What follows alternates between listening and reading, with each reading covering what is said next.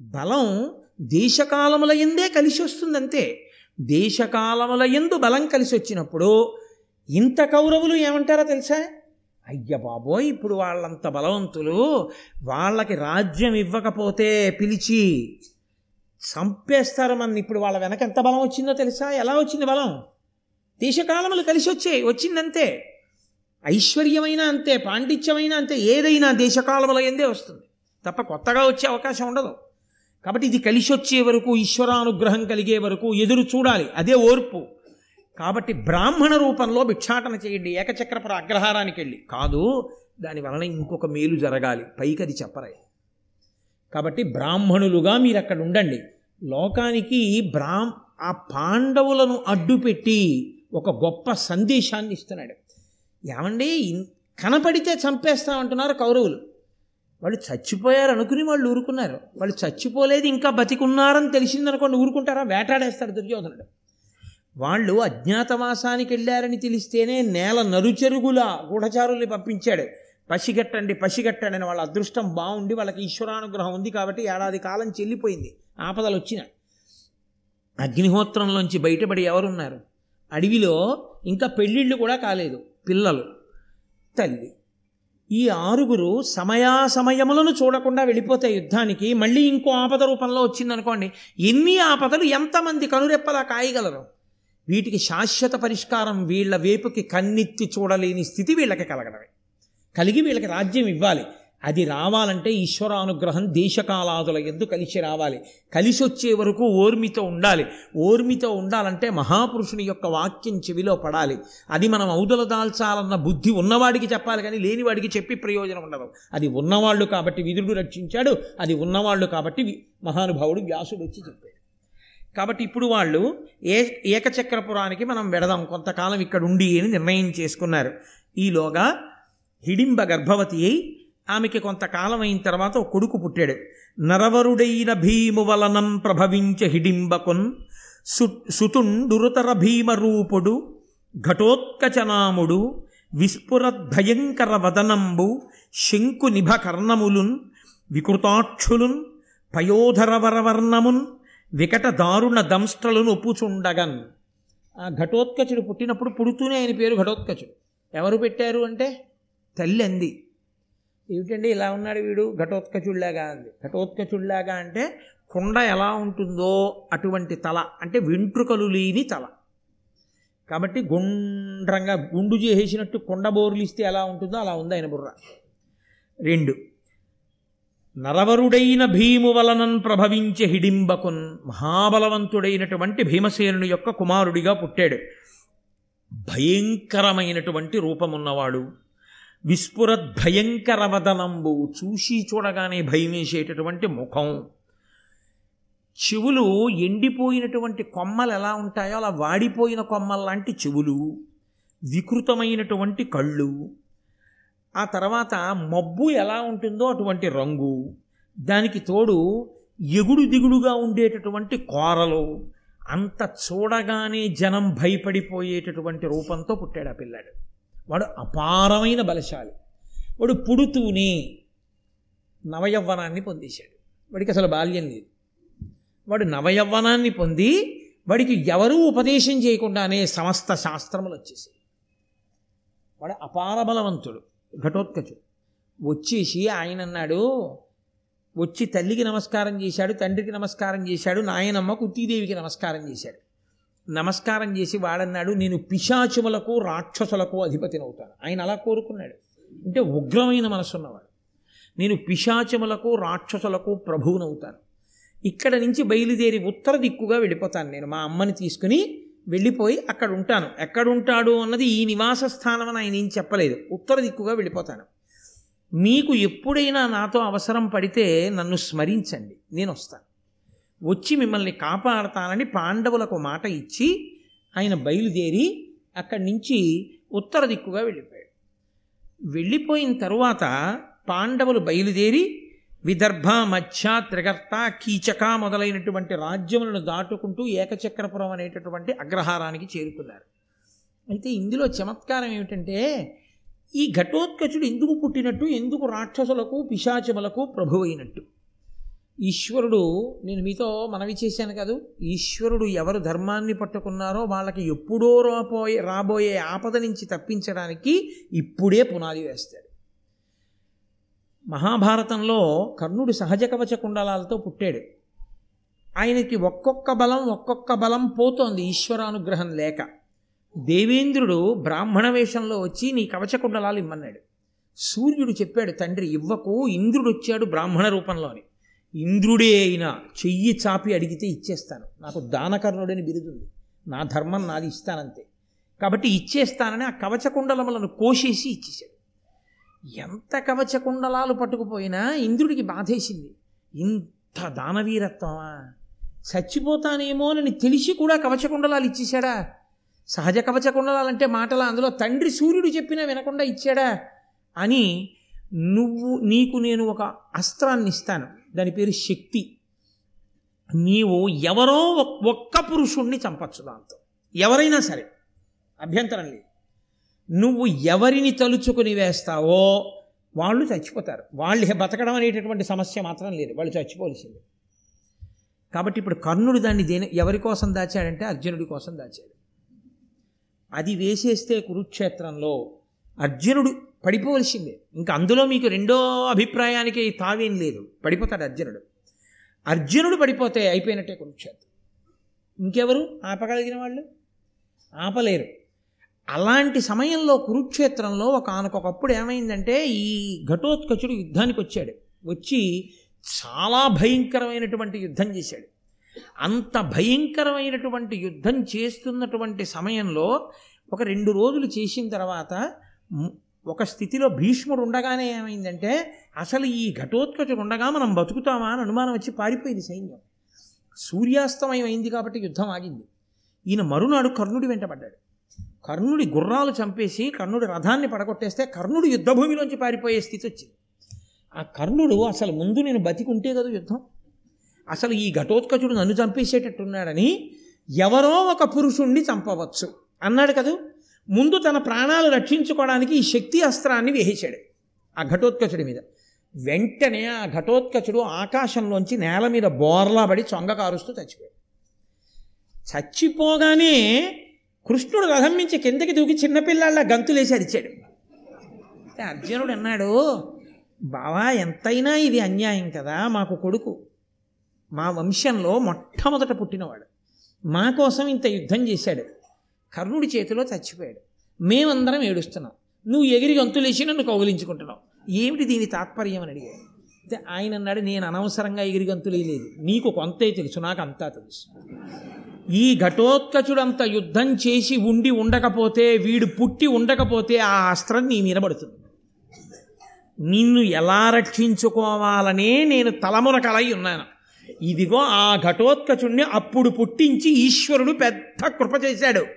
ఆ ఘటోత్కచుడు యుద్ధానికి వచ్చి కర్ణుడి కర్ణుడిని కొట్టి ఉండకపోతే కర్ణుడు శక్తిని వేయడు శక్తిని వేశాడు కాబట్టి అయిపోయింది ఇంకా దాని శక్తి. ఇంకా మళ్ళీ రెండో మాట వేయడానికి లేదు. కాబట్టి కర్ణుడు చచ్చిపోయినట్టే. కర్ణుడు చచ్చిపోయాడు కాబట్టి కురుక్షేత్రం అయిపోయినట్టే. మీరు రాజు అయిపోయినట్టే. ఇంకా బెంగలేదు. అని కృష్ణ భగవానుడంతటి వాడు అంత సంతోషించాడు. కాబట్టి ఆ ఘటోత్కచుడు పుట్టేటట్టు చేసినవాడు పరమేశ్వరుడు దేని కొరకు అంటే ఆయన పుట్టింది భీముడికి కొడుకు. ఆయన బతికించింది పినతండ్రి అర్జునుడు. అందుకొరకు మహానుభావుడు ఆ రాక్షసులతో పిశాచములతో ఉన్నాడు. కాదు ఎంత భీమసేనుడి కడు కొడుకైనా అతను ఉగ్రమైన మనస్తత్వం ఉన్నవాడు. అందుకే రాక్షసులతో పిశాచములతో ఉంటాడు. వాడే బ్రతికుంటే నేనే చంపవలసింది. ఎందుకంటే వాడు ధర్మానికి హాని చేస్తాడు. అదృష్టం బాగుండి బంధుత్వాన్ని అడ్డుపెట్టి కురుక్షేత్రానికి యుద్ధానికి వచ్చి కర్ణుడి వలన చచ్చిపోయి నిన్ను బతికించాడు. అందుకని మనం బతికిపోయాం. కాబట్టి అలాంటి ఘటోత్కచుడు ఉపకారం చేశాడని నేను గెంతాను. ఏక తప్ప అన్నాడు. నీకు తెలిసినన్ని మాకు ఎక్కడ తెలుస్తాయిలే బావా? చాలా మంచి విషయమే అని అర్జునుడు యుద్ధానికి వెళ్ళిపోయాడు. అది వేరే విషయం అనుకోండి. కాబట్టి ఆ ఘటోత్కచుడు అంత గొప్పవాడు. సరే కొంతకాలం అయిపోయింది. ఈ పాండవులు ఏకచక్రపురానికి వెళ్ళారు. అదొక అగ్రహారం. వెళ్ళి అక్కడ ఒక విప్రుడి యొక్క గృహంలో ఉంటున్నారు ఆ రోజులో అద్దెలు బూడిద అవి ఏమి ఉండేవి కావు. ఏదో ఇంటికి అతిథి వచ్చారు ఏదో కొన్నాళ్ళు ఉంటారు పాపం తల్లి పిల్లలుట. ఓ బ్రాహ్మణులు ఐదుగురు వాళ్ళు బ్రాహ్మణ వేషాలతో ఉన్నారు. ఐదుగురు బ్రాహ్మణ వటువులు పైగానేమో తల్లి ఏదో కొన్నాళ్ళు ఉంటారట అగ్రహారంలో. ఓ బ్రాహ్మణుడు వాళ్ళ ఇంట్లో కాస్త చోటు ఇచ్చాడు ఉండండి అమ్మా అన్నాడు. వాళ్ళు ఉంటున్నారు. లలిత జటాజిన కుశవ కుశ వల్కధరులై వేదమొప్పగా చదువుచు ఇమ్ముల బ్రహ్మచారి వృత్తిని వెలయగా అందుండి ఒక్క విప్రగృహమునన్. ఈ పాండవులు ఐదుగురు కుంతి కూడా ప్రతిరోజు భిక్షాటన చేస్తున్నారు. ఎవరండి? ఏ సామాన్యమైన వ్యక్తులా? ఏ వెయిటింగ్ లిస్ట్ కన్ఫర్మ్ అవ్వకపోతే ఉపద్రవం వచ్చిందంటాడు. ఓ రోజు రెండు గంటలు కరెంటు పోతే అయ్యి బాబాయ్ చచ్చిపోతున్నానండి మిక్సీ ఇంట్లో పాడైపోతే చచ్చిపోయామంట. సిలిండర్ అయిపోతే చచ్చిపోయామంట. ఏదో ఆఫీస్కి వెడదాం అనుకునే వేళటికి మోటార్ సైకిల్ టైర్ పంచర్ అయి కనపడితే చచ్చిపోయామంటాడు రోజు ఎన్ని మాటలు చచ్చిపోతాడు. అక్క చిన్న చిన్న చిన్న చిన్న కా- పెన్ను కనపడకపోతే చచ్చిపోయాం. అన్నిటికీ చచ్చిపోయాం. పక్కవాడిని చచ్చిపోయాం ఎంత కష్టాన్ని ఓర్చుకుని వాళ్ళు బతికారు.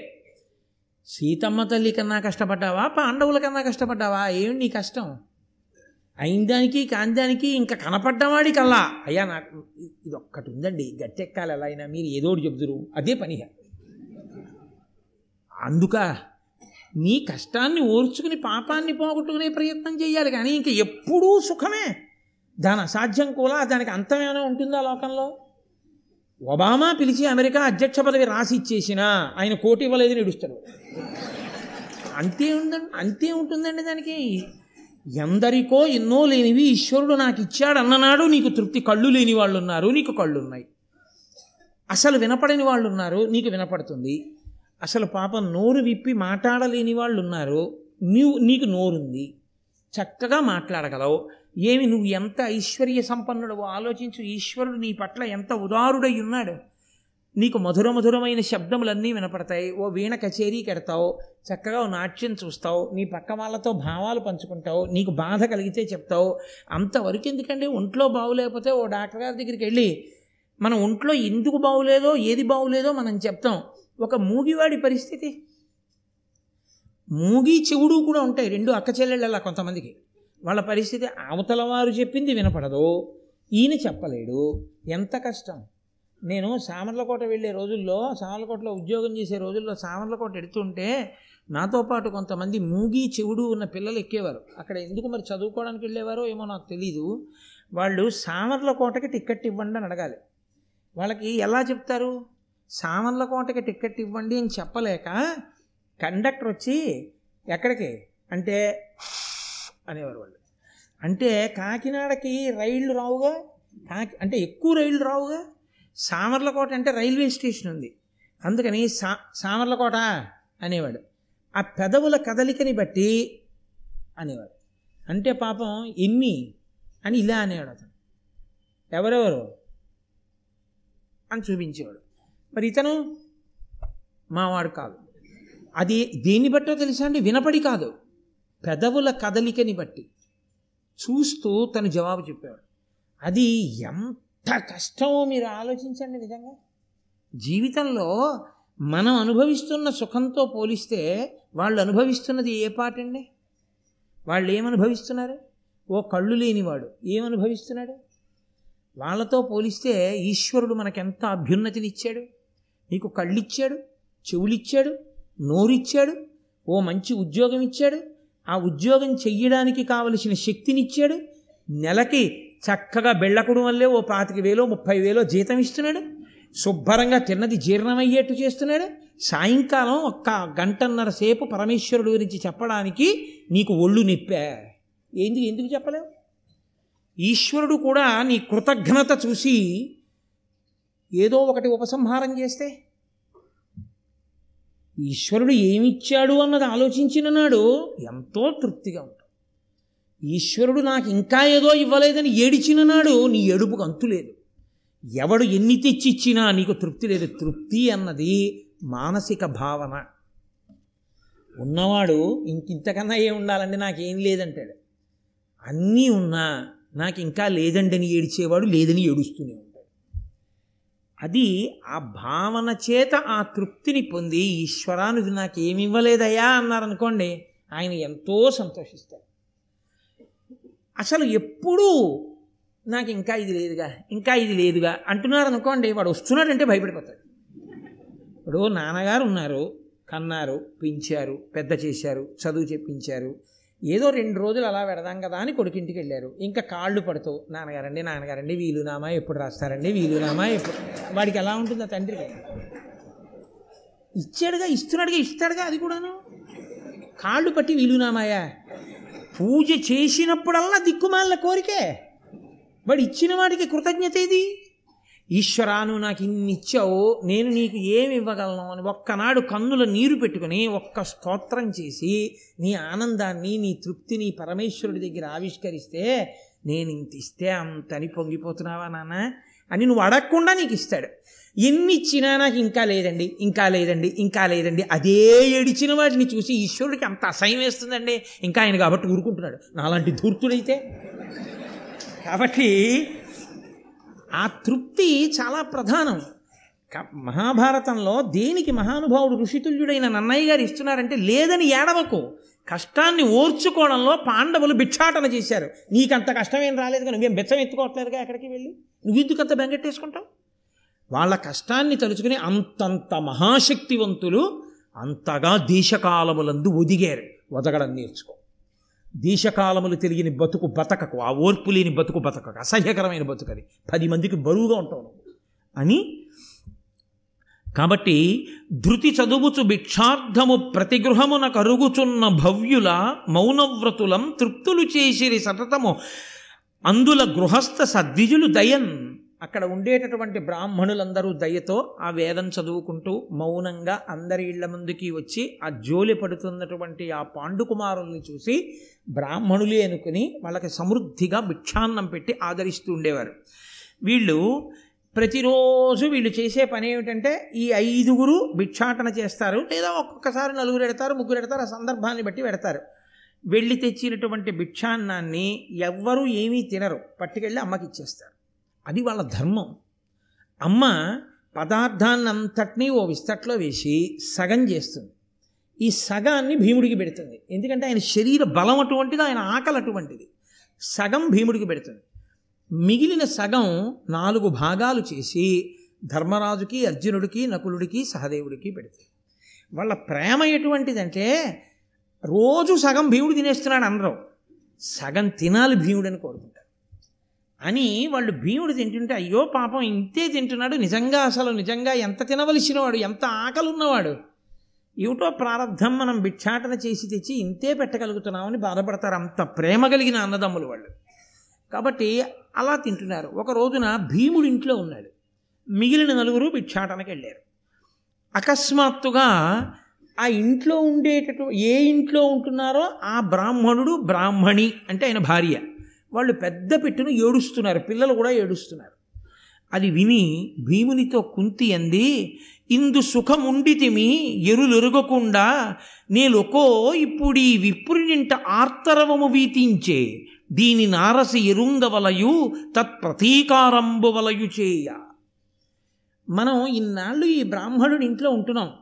హాయిగా సుఖంగా కాలం గడిచిపోతోంది. మనం ఎవరమో ఎవరికీ తెలియకుండా రోజులు వెళ్ళిపోతున్నాయి. ప్రస్తుతానికి అదే పెద్ద సత్- పెద్ద సుఖం.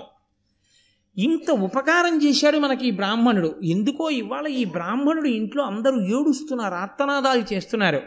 మనం ఇంత ఉపకారం పొందిన వాళ్ళం వాళ్ళకి ఏ ఆపద వచ్చిందో కనుక్కుని ఆపద తీర్చడం అన్నది మర్యాద. అది చెయ్యవలసిన విధి. కాబట్టి నాయన అది ఏమిటో నేను కనుక్కొస్తాను ఒక్కసారి పెడతానంది. వెళ్ళి ఆవిడంది కృతమెరుగుట పుణ్యము. సమ్మతి దానికి సమము సేత మధ్యము. మరి తత్కృతమున కగ్గలముగా సత్కృతి సేయుట ఉత్తమంబు కృతబుద్ధులకు ఎవరో నీకు ఉపకారం చేశారు. మహానుభావుడు నాకు అండి మహానుభావుడు ఉపకారం చేశాడు. ఆయన ఆ ఉపకారం చేయబట్టి ఆ రోజున నేను ఏమీ ఇబ్బంది లేకుండా సంతోషంగా కాలం గడిపేశాను. అని స్మరించడమే పుణ్యం.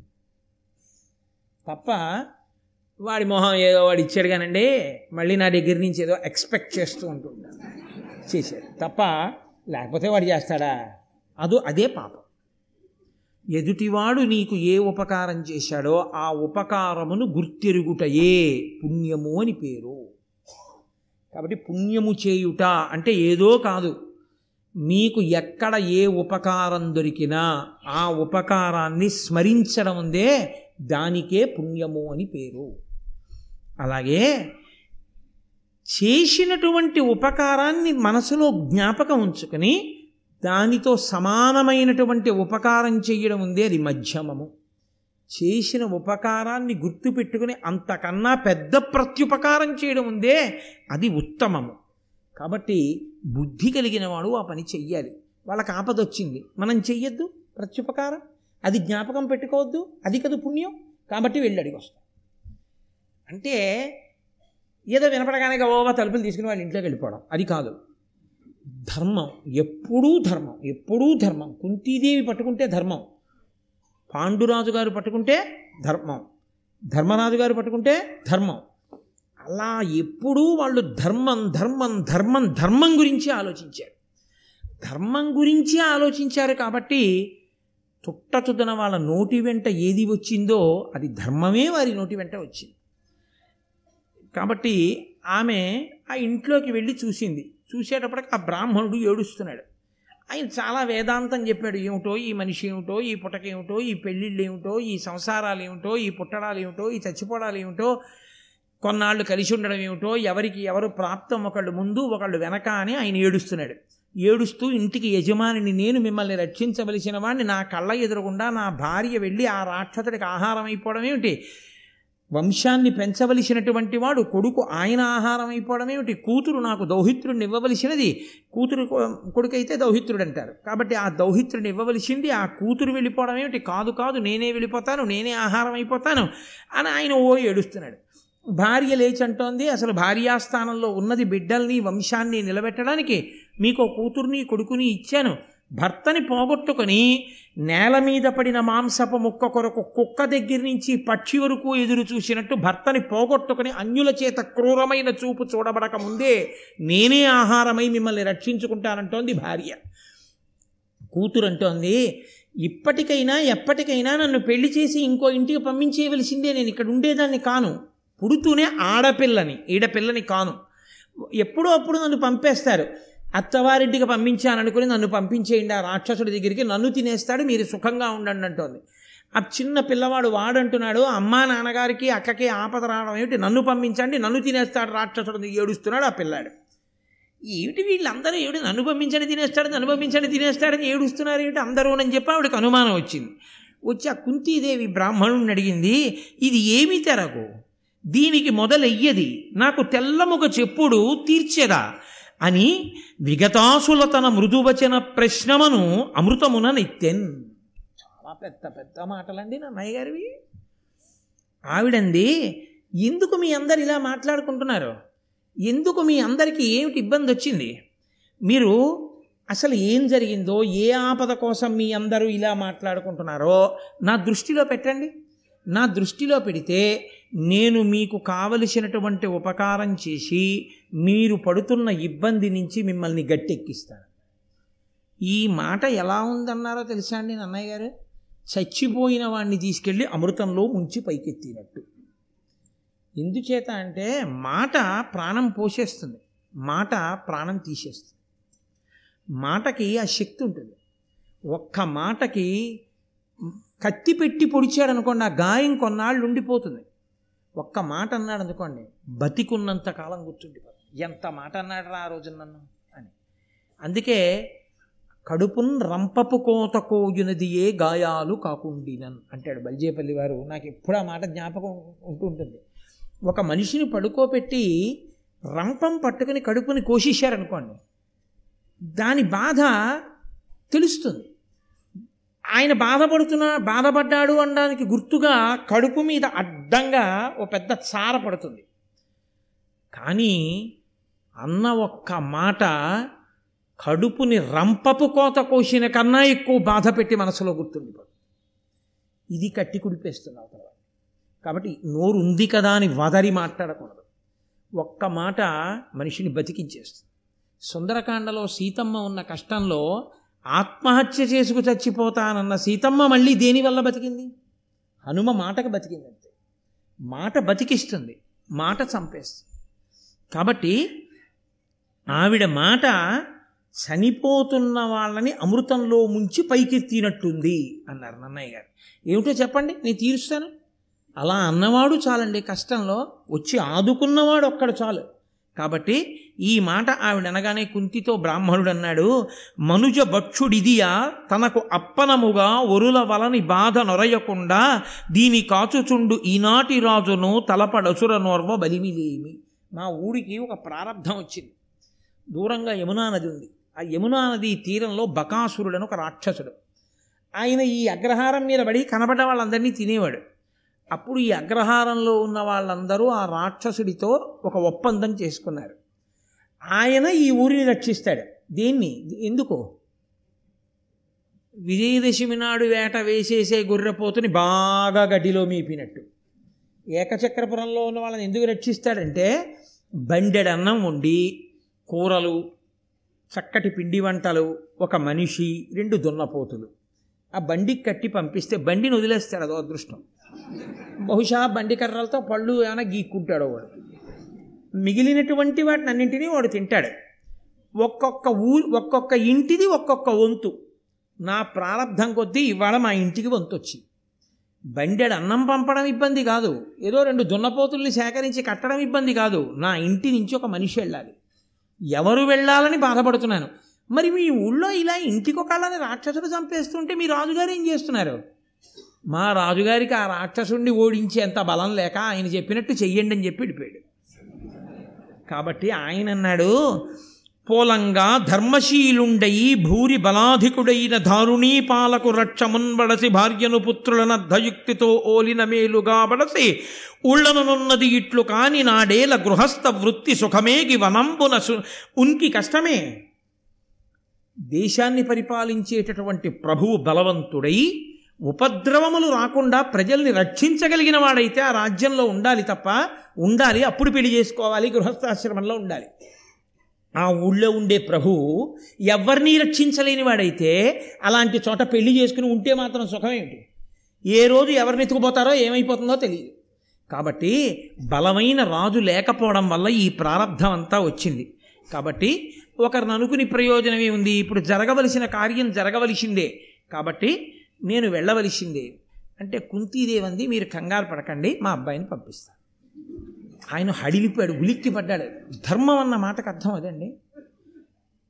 ఇప్పుడున్న రోజుల్లో అయితే చాలా థ్యాంక్స్ అండి ఆయన అలా అనలేదు. ఆయన అన్నాడు అతిథి అయి వచ్చిన బ్రాహ్మణున్ జీవితార్థినై నాకు హితముగా రక్కసు వాత త్రోవ నేనుట్లుడంబడుదు మతి నవమానింపంగతాననిన విప్రు మరణంబు తలుచుటతి పాతకము. పాతకములలో బ్రహ్మహత్యయ పెద్ద.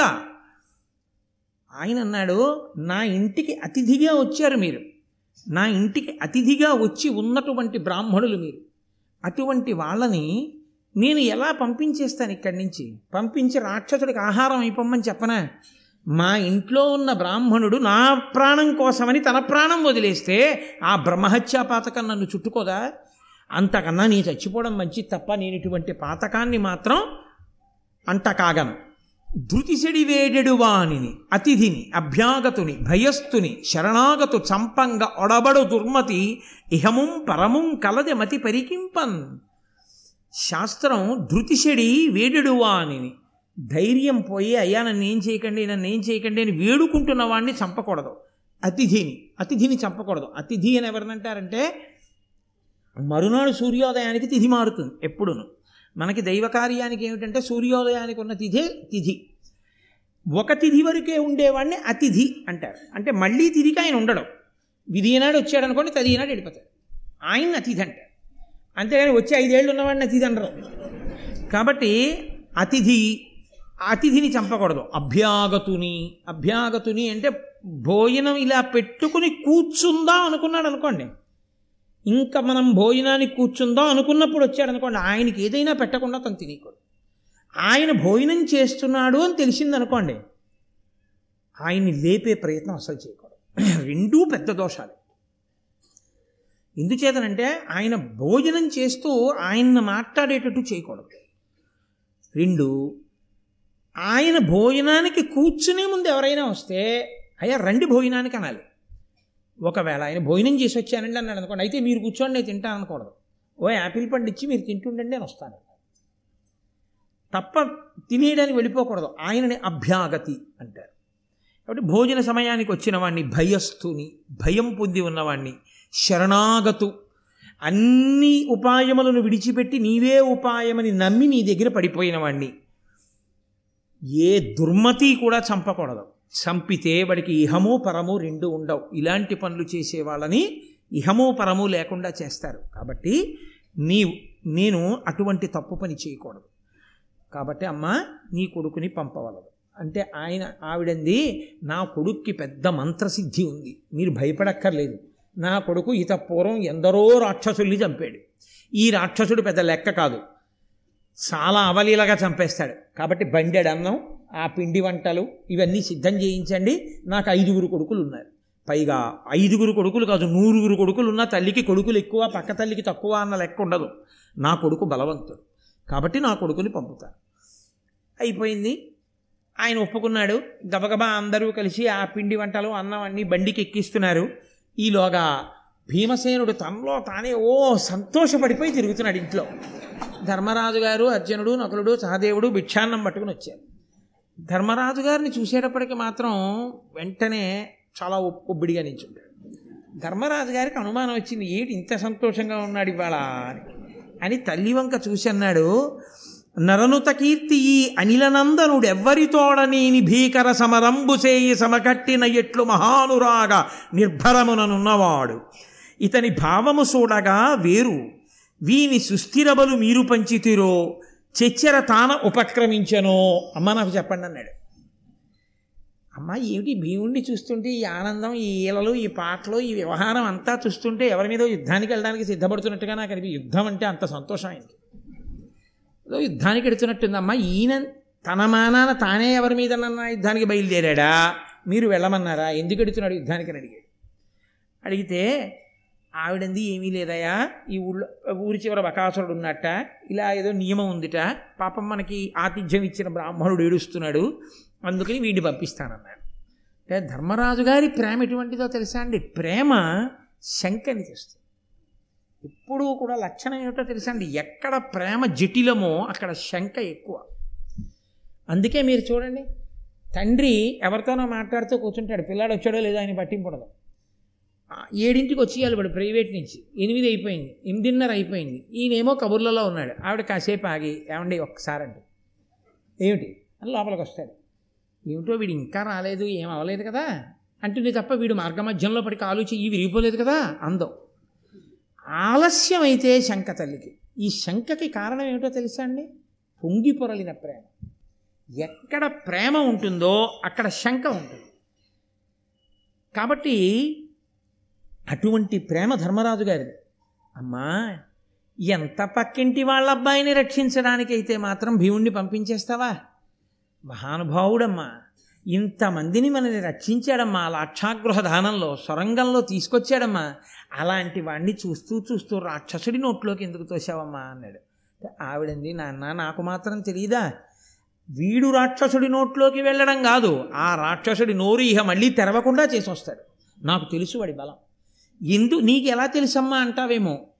వీణ్ణి పదో రోజున ఎత్తుకుని ఉన్నప్పుడు పులి మీదకి దూకితే మీ నాన్న బాణాలు వేస్తే నేను కంగారులో కింద పడేస్తే వీడు నా ఒళ్ళు అంచి పదో రోజు పిల్లాడు కింద పడితే వీడు పడ్డ శిలలు బు- గుండైపోయాయి. వీడికి మాత్రం ఏం అవ్వలేదు వీడు నవ్వుతూ భోజనవుతూ ఆడుకుంటున్నాడు. వీడు పదో రోజంత బలం ఉన్నవాడు. ఇప్పటికి ఎంత బలం ఉన్నవాడు? వీడికి బకాసురుడో లెక్క. అందుకుని వీడిని పంపిస్తున్నారు. ఇప్పుడు వీడు వెళ్ళడం వల్ల ఏమవుతుందంటే ఒక బ్రాహ్మణుడికి కాదు ఉపకారం. అగ్రహారంలో ఉన్న బ్రాహ్మణ కుటుంబాలన్నీ సేద తీరుతాయి. బ్రాహ్మణులకి శక్తి ఏమిటి? వాళ్ళు ఈశ్వరుణ్ణి నమ్ముకుని చేసిన తపస్సే. వాళ్ళు చేసిన వేదాధ్యయనమే. వాళ్ళు చేసిన ధ్యానమే. కాబట్టి వాళ్ళ నోటి వెంట ఏమంటారంటే ఆయుష్మాన్ భవ అంటారు. వాళ్ళ నోటి వెంట ఏమంటారంటే సకల ఐశ్వర్య సిద్ధిరస్తు అంటారు. అదే మీకు దేశమునందు కాలమునందు ఐశ్వర్య రూపంలో కలిసి వస్తుందిరా అందుకని ఆశీర్వచనం కోసం ఈ పని చేస్తున్నా.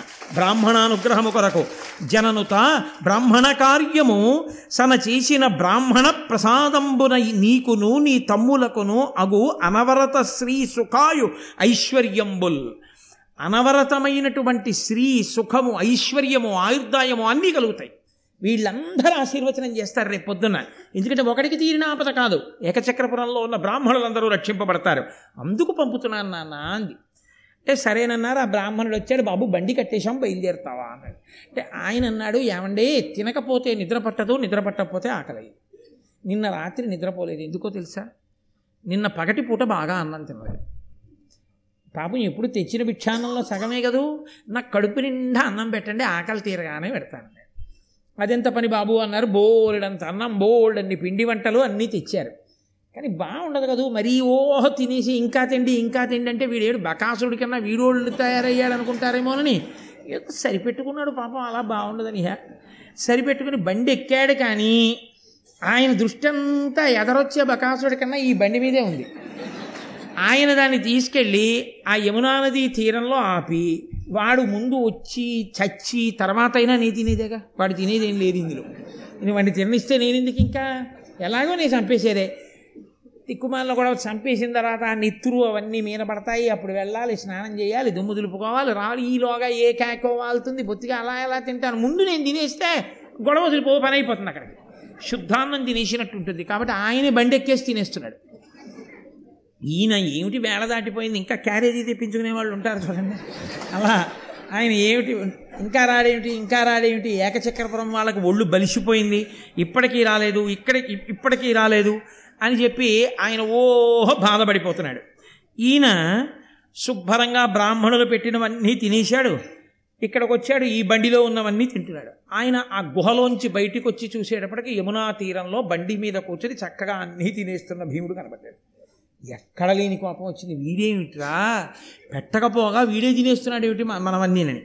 చనుదించి ముందకట శకటంబుపై నుండి యోడక కుడుచుచునున్న భీము దవ్వుల చూచి నిత్యము నాకు నియమించి కొనివచ్చు కూడేల కుడిచెదీవు కడు క్రొవ్వి ఏకచక్రంబున వారలకేనింత ఎల్లిదయేల ఎల్లిదమేలయైతి అని డాయ వచ్చి అయి అయి ఎయ్య నిలనందును వీపు పిడికిట పొడిచిన బెదరక కసురు వలను సూడకొండు వగవక ఎప్పటి ఎట్లు కుడుచుచున్న అలిగి బకుడు వీని బాగు సూడ వేరంచుడాసిన తరువు బెరికి కొనుచు దాంకుదంచే. గబగబా వెళ్ళి ఎరా ఏకచక్రపురంలో ఉండేటటువంటి వాళ్ళకి బాగా ఒళ్ళు కొవ్వు పట్టింది నాకు వేళ పట్టున తినడానికి కావలసినది పంపించడం మానేసి నువ్వు తీసుకొచ్చి యమునా తీరంలో బండి పెట్టేసి నువ్వు తినేస్తున్నావా? ఏంట్రా నీ ఉద్ధతి? అని ఆయన ఆ వచ్చినటువంటి బకాసురుడు చేతి పిడికిలితో ఒక్క పోటు పొడిచాడు. ఆ భీమసేనుడి యొక్క డొక్కలో. ఇంత పెద్ద రాక్షసుడు డొక్కలో పోటు పొడిస్తే కనీసం ఇలా వెనక్కి తిరిగి కూడా చూడకుండా ఉండ ముందు తిన్నవయా అన్నట్లుగా ఆయన తింటున్నాడు. ఆయన చూసి ఇదేమిట్రా ఇంత పిడికిలి పోటు పొడిస్తే కోపంతో వీడు కనీసం వెనక్కి తిరిగి చూడటం లేదు. వీడికి పిడికిడి పోట్లు కో వీడిని చెట్టుతో కొడతానని వెనక్కి పెద్ద చెట్టు పీకి తీసుకొచ్చాడు. సరే యుద్ధం ప్రారంభమైంది. ఇద్దరు చెట్లతో కొట్టుకున్నారు మళ్ళా యుద్ధం చేశారు. నన్నయ్య గారు మహానుభావుడు ఈశ్వరానుగ్రహం తాను ఎన్ని మల్ల యుద్ధాలో చేసినట్టుగా రచన చేసేశారు అంతే. ఆ కాళ్ళని కాళ్ళతో తొక్కి పట్టారు కింద పారేశారు. ఆ మీద ఎక్కి తొక్కాడు గుండెల మీద గుద్దాడు ఆ బకాసురుడు నెత్తురు కక్కాడు చిట్ట చివర వారి వెన్ను విరిచేశాడు గిరగిరా తిప్పాడు అవతల మారేశాడు ఆ బకాసురుడి శవం అక్కడ పడిపోయి ఆ బకాసురుడు పడిపోయి చచ్చిపోగానే బకాసురుడి యొక్క బంధువులందరూ గబగబా వచ్చారు రాక్షసులు. వాళ్ళు భీముడిని చూసి హడిలిపోయారు భీముడు అన్నాడు మీరు ఉండండి నేనేమన్నాం ఇక నుంచి మీరు ఎప్పుడైనా నరమాంసం తిన్నారో వీడి వెనకాలే మీరు వెళ్ళిపోతారు. వాళ్ళందరూ ఒట్టు పెట్టారు. మహాప్రభో ఇంకా మేమందరం కూడా అడవిలో తిరిగేవి తింటాం తప్ప ఎప్పుడూ ఏకచక్రపురంలోకి రావడం కానీ నరమాంసం తినడం కానీ మా జన్మాంతరంలో మేము చెయ్యం. కాబట్టి మమ్మల్ని విడిచిపెట్టారు. ఆ రాక్షసుడిని విడిచిపెట్టేసి మళ్ళీ పాపం వాళ్ళందరూ వచ్చి ఏం చూస్తారు? ఈ శవాన్ని దీన్నే తీసుకుపోతే వాళ్ళు చూస్తారని చెప్పి ఈడుచుకుంటూ లాక్కొచ్చేసారు. లాక్కొచ్చేసి ఆ అగ్రహార ద్వారం ముందు బారేసేసి బ్రాహ్మణులందరినీ పిలిచి ఇదిగో మీకు పీడ వదిలిపోయింది. ఇక గొడవ లేదు చంపేశాను బకాసురుణ్ణి. చూడండి అన్నాడు. వాళ్ళందరూ వచ్చారు చూశారు. చూసి వీడొక మంత్రసిద్ధుడగు విప్రుడు. అసాధ్యబలున్ బకాసురున్ నేడని చంపెనెట్టే ఇతనించని చూతమా అంచు జెచ్చెరం పోడిగా వేత్రకీయమున భూసురులాదిగ వచ్చి చూచి రవ్వాడి మగంటిమిన్ వెలయువాని వృకోదరు నెల్లవారలు ఏమి మంత్రసిద్ధి కలిగిన బ్రాహ్మణుడురా? మంత్రసిద్ధి ఉంది భుజబలం ఉంది అసాధారణం. ఇలాంటి బ్రాహ్మణుణ్ణి మనం చూడలేదు. రెండి రెండి వెళ్ళి చూద్దాం. ఆయన అనుకున్నాడు బకాసురుడి శవం చూడ్డానికి వస్తాడనుకున్నాడు. వీళ్ళు ఇలాంటి బ్రాహ్మణుణ్ణి చూడాలని వీళ్ళు వచ్చారు వాళ్ళందరూ వచ్చి కుంతీదేవి ఎలా కోరుకుందో అలాగే వాళ్ళందరికీ ఆశీర్వచనం చేశారు. చక్కగా అందరూ సంతోషంగా అమ్మయ్య బకాసురుడు మరణించారని పొంగిపోతున్నారు. పాండవులందరూ ఎంతో ఆనందంగా ఇంట్లో ఉన్నారు. ఇంకా అక్కడి నుంచి బయలుదేరి కొంతకాలం ఏకచక్రపురంలో ఉండండి నేను వస్తానని కదు చెప్పాడు వ్యాసుడు.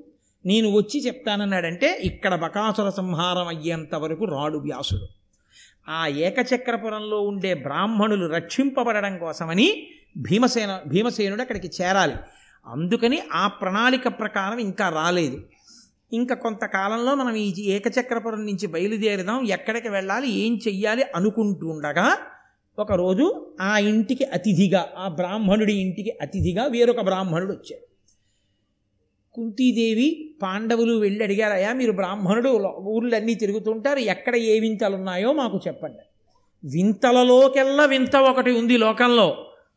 పాంచాల మహారాజు గారు ద్రుపదుడికి యజ్ఞంలోంచి నవయవ్వనంలో ఉన్నటువంటి ఒక ఆడపిల్ల పుట్టింది. ఆవిడ సాక్షాత్ లక్ష్మి. ఆమె ద్రౌపదీదేవి కృష్ణ అని పిలుస్తారు. ఆ యజ్ఞగుండంలోంచే ఒక పిల్లవాడు పుట్టాడు. వాడిని దృష్టజ్యుమ్నుడు అని పిలుస్తారు.